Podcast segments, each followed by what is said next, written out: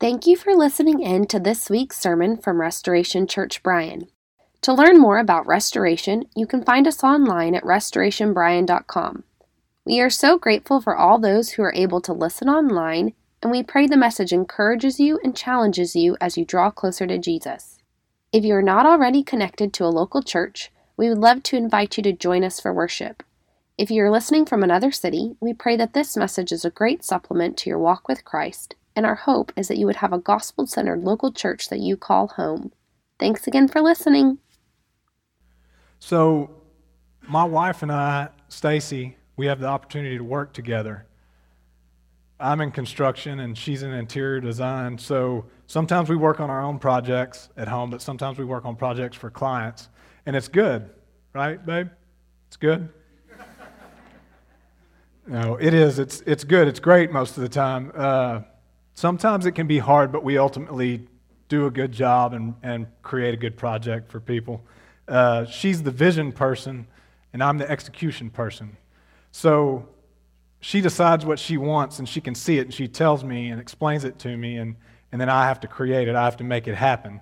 Whether it's remodeling a space or, or building out a new space or modifying some piece of furniture that her and her partner Emily have found and brought to the warehouse. Um, usually, with some discussion and explanation, we can get it done.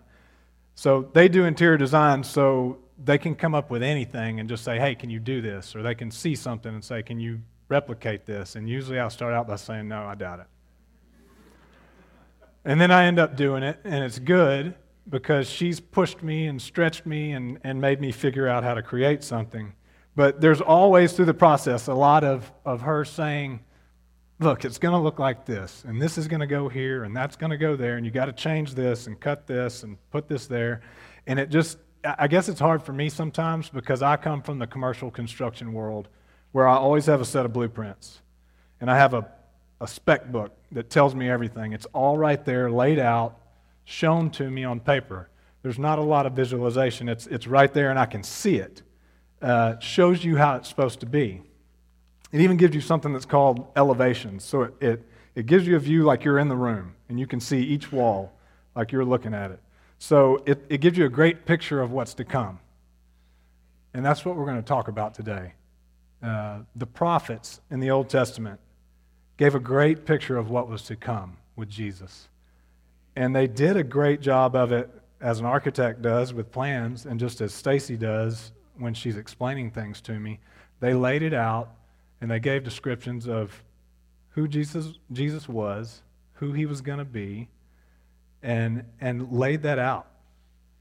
So if you spend any time reading the prophets, there's no doubt you're going to come across messianic prophecies. Some people say there's over 300 prophecies in the Old Testament that were fulfilled by Jesus. Some say there's more. And obviously, this time of year, there's some that, that we think of and we reference a lot. Isaiah 7:14 says, Therefore, the Lord himself will give you a sign. The virgin will be with child and give birth to a son, and you will call him Emmanuel. Then Isaiah 9 6 says, For to us a child is born, to us a son is given, and the government shall be upon his shoulders. And his name shall be called Wonderful Counselor, Mighty God, Prince of Peace. We hear those a lot this time of year. And we could go on with more prophecies about the birth of Jesus when it was going to happen, where it was going to happen. But today we're going to focus on a couple other passages from Isaiah and see what they, what they were telling Israel about their coming Messiah and what they tell us about Jesus. So, as we prepare our hearts to continue celebrating the coming of Jesus, I want to take time to do that, to celebrate his coming, yes. But really, today, I want to celebrate that he came with a purpose and that he came with a mission and look at how he carried that out and look at how all of it was laid out and foretold by the prophets. So our first verse, Isaiah 11:10 that Pastor Jonathan read, says this: In that day the root of Jesse, who shall stand as a signal for the peoples, of him shall the nations inquire, and his resting place shall be glorious. Isaiah 11:10 prophesies Jesus' lineage from David as a root or a shoot of Jesse. This is confirmed at the start of Matthew. In Matthew 1 1 through 16, if you want to go read that, you can. It basically gives the lineage of Jesus from Abraham all the way up to his father, not biological father, but up to Joseph.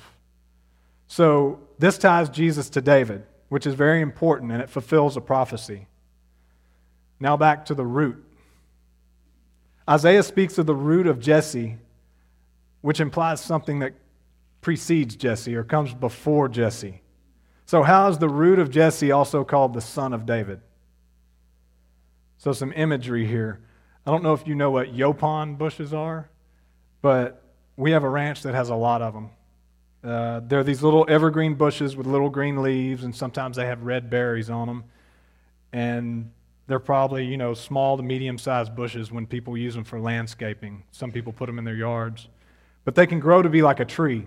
They can get 20 feet tall. And anyway, they're plentiful on the ranch that we have. And sometimes when we clear brush, we've got to get rid of them. And the only real way to get rid of a yaupon is to pull it up by its roots. You can cut it off and you can spray poison on the stump, but if you give it a couple weeks, there'll be little yaupons coming up from guess where? From the roots around that stump. The root is, I mean, the, the stump is dead, but there's little yaupons growing around it. And this is the exact same thing that Isaiah is saying about Jesus. Barnes's commentary says this the word root here, shoresh, is used in the sense of a root that is still alive when the tree is dead, a root that sends up a shoot or a sprout, and is thus applied to him who should proceed from the ancient decayed family of Jesse.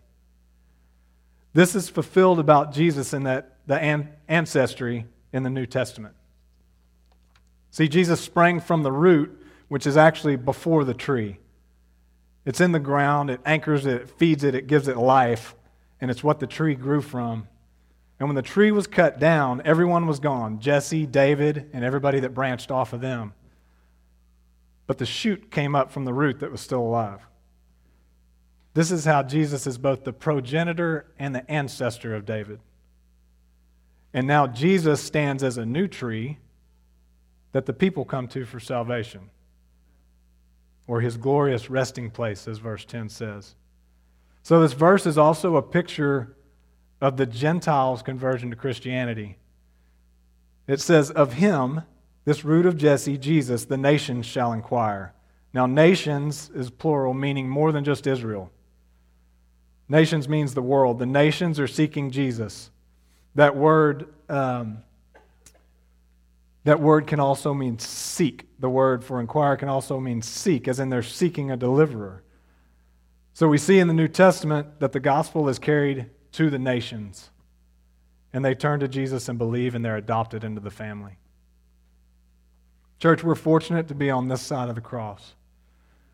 We have the gift of the Bible that lays all this out like a nice blueprint so we can see it. We can see the foundation plans, in essence, in the Old Testament.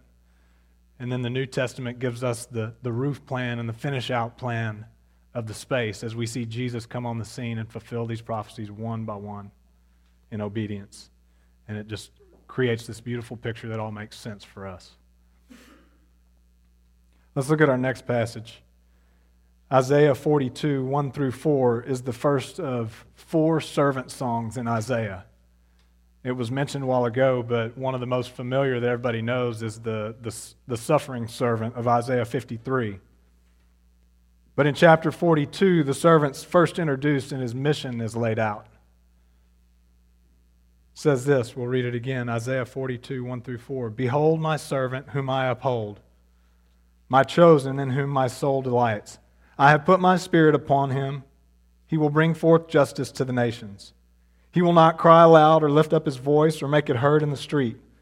A bruised reed he will not break, and a faintly burning wick he will not quench. He will faithfully bring forth justice. He will not grow faint or be discouraged till he has established justice in the earth, and the coastlands wait for his law. Verse 1 starts by saying, Behold, and we sang it in that song a while ago. Behold, or look, look at my servant. And then it's very, very familiar to the blessing that the Father spoke over Jesus when, when John the Baptist baptized him. In Luke 3 21 through 22, it says this Now, when all the people were baptized, and when Jesus also had been baptized and was praying, the heavens were opened, and the Holy Spirit descended on him in bodily form like a dove. And a voice came from heaven You are my beloved Son. With you I am well pleased. The parallel in the language between these two verses makes it clear that Jesus is the servant being spoken of in verse 1 of chapter 42. And you see the reference to the Trinity there also, just like you do upon his baptism. He says, Behold my servant. That's God speaking. I've put my spirit on him, the Holy Spirit. Him being Jesus. This is no doubt Jesus. And this is important because there's other places in, in Isaiah where he mentions God's servant, but he's clearly referencing Israel. But not here. Here he's speaking about Jesus.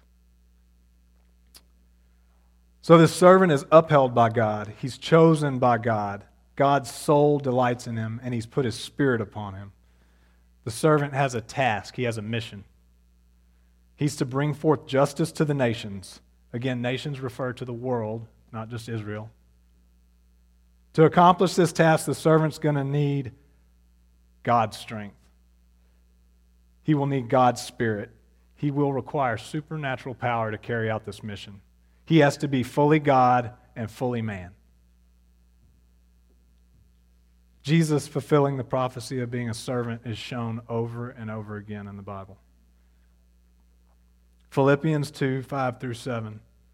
In your relationships with one another, have the same mindset as Christ Jesus, who, being in very nature God, did not consider equality with God something to be used to his own advantage. Rather, he made himself nothing by taking the very nature of a servant, being made in human likeness.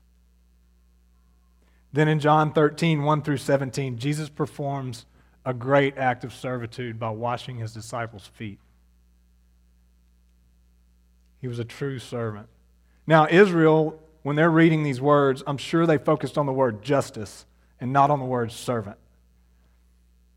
That's what they desired, and they knew there was a Messiah coming that would give them the justice they deserved.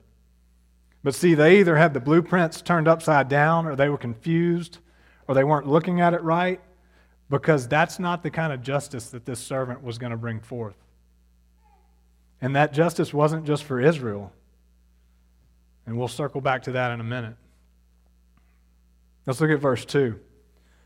It speaks of the humility of Jesus. He will not cry aloud or lift up his voice or make it heard in the street. Jesus' ministry was exactly like it was foretold it was quiet and it was confident. He wasn't ostentatious, he wasn't loud, not self seeking. He didn't want accolades or glory. He carried out his ministry quietly and humbly. And again, there's multiple examples of this. In Matthew 8 4, Jesus heals a leper and he tells him not to say anything to anyone, just to go show himself to the priest and offer the required gift. In Matthew 9:30, he heals two blind men and says, "See that no one knows about this." And then after healing a man's hand in a synagogue on a Sabbath, which infuriated the Pharisees and made them try to figure out how to kill him, Matthew 12, 15 through 21 says this Jesus, aware of this, withdrew from there, and many followed him, and he healed them all and ordered them not to make him known. This was to fulfill what was spoken by the prophet Isaiah. And then right here, Matthew cites Isaiah 42, 1 through 4. Perfect fulfillment of the prophecy. Isaiah prophesied Jesus would not be out to make a name for himself. He wouldn't do miracles and heal people for shock value and make a big deal of it. As a matter of fact, he told people not to say anything about it. He knew he needed to stay quiet until the right time. And he went about his mission humbly and quietly, just as the prophet said he would. I think we need to ask ourselves this how do we go about our ministry, whatever that is? Whether we're discipling somebody or volunteering somewhere, do you do it without any need to be recognized? Or do you like to have a little pat on the back sometimes?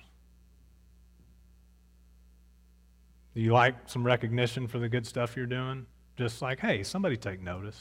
You know, I did something good. If you're looking for recognition, you might need to take stock of your motives. We need to think about Jesus literally healing people, literally bringing people back from the dead, and then asking people not to say anything about it.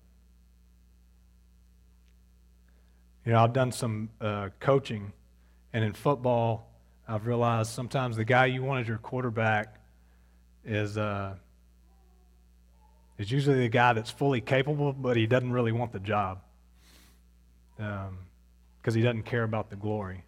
Some people want that spot just because of what it comes with.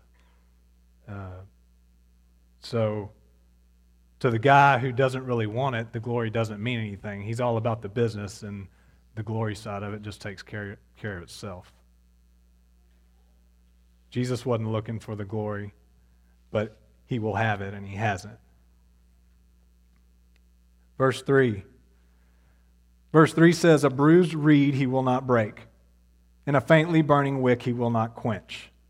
The picture here is that of a reed, like of a reed and cattails that grow in a marshy place.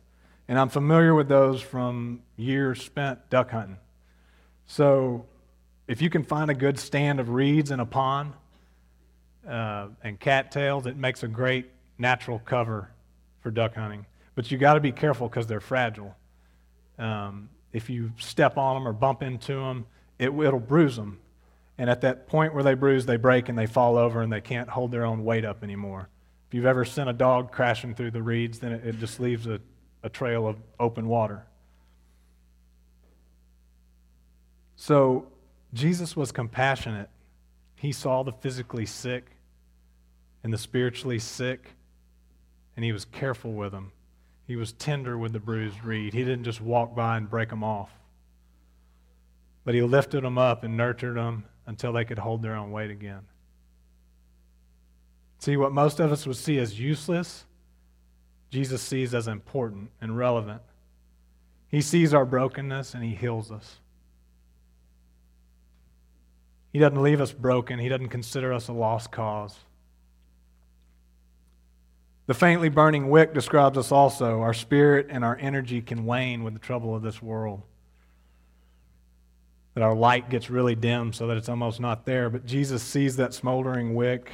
He sees that, that ember about to go out, and he doesn't let it go out. He fans it back into a flame. He tends the flame. He puts oil back in the lamp if it's needed.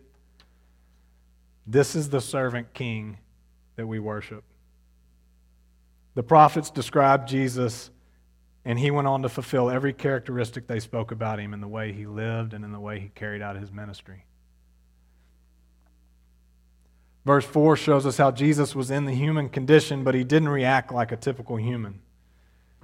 He will not grow faint or be discouraged till he has established justice in the earth and the coastlands wait for his law. He will not grow faint or be discouraged. The things that we do, Jesus doesn't um, in fulfillment of this prophecy, he had a mission to accomplish, and he wasn't going to rest until he spoke the words, It is finished, from the cross. He bore the most brutal beating you can imagine, the most worst torture imaginable. He never complained or argued, he even prayed for his abusers. He wasn't discouraged, nor did he grow faint until he had brought justice to the nations. And there's that word again justice that we talked about earlier justice that Israel was seeking. The word justice is a word that comes up three times in these four verses. When you read them, you'd think justice means righting a wrong or getting revenge or being vindicated finally, proven right. But that's not the justice Isaiah was speaking of. The justice Isaiah was speaking of is this by Jesus' sacrifice, we were made just before God. We are justified, which by definition is this justification God's righteous act of removing the guilt and penalty of sin, while at the same time declaring the ungodly to be righteous through faith in Christ's atoning sacrifice. Matt spoke about the law and sacrifice last week, that no matter how many sacrifices were made, it couldn't fix the sin problem. Only one perfect sacrifice could do that. And from that sacrifice, then we received that justice that Jesus brought forth. And he did it faithfully, just like Isaiah said he would. Verse 4 says, The coastlands wait for his law. The use of this word, the coastlands, refers to all the areas beyond what can be seen, all the areas beyond the sea. And again, the nations. The coastlands wait for his law. His law is the truth, the truth is the gospel, and it will be carried to them. This justice that Jesus provided by being an obedient service, it's this it's that if you have faith in him, that he is fully God, that he was born and lived a perfect life, that he bore the sins of the world, that he bore your sins and my sins, that he died on a cross and was risen the third day and defeated death in the grave. If you believe in these facts, then you're justified. You're justified and made righteous before a holy God. And you get to spend eternity with Him and with other believers. And it's not because of anything you can do, it's a gift you receive because of this sacrifice that Jesus made obediently, that was foretold and that He went and took care of. So that's the justice that was brought forth. I'll close with this. You know, all my years looking at uh, construction documents, at blueprints, it still happens to me sometimes that when I finish a project, I walk into the space and I look around and, and I'm still surprised. I'll say, wow, this is bigger than I thought it was going to be, or okay, that's what that was supposed to look like. I mean, I've looked at the plans for months and I still didn't know exactly what it was going to be when it was finished. The prophets laid out God's plans. Jesus was laid out in the plans of the Old Testament. You can see him from all angles there. Proof that Jesus was not plan B, Jesus was always the plan. The Pharisees pored over the scriptures, they memorized them but they still didn't know what it was supposed to look like. They didn't know what the finished product was going to look like, so they dismissed it. And today it's the same. If you're looking for something else in Jesus, something other than a servant, something other than the Jesus of the Bible, then you're going to miss it. The Old Testament laid it out, and the New Testament confirms it, what Jesus came to do. So this Christmas, as we approach Christmas, let's celebrate the birth of Jesus. And let's tell the stories of him coming and read the beautiful verses about his birth that night. But let's also celebrate his life and his mission and how he accomplished it and the justice that it provided us and how it was all foretold. And that justice that he provided for us is the greatest gift of all. Pray with me.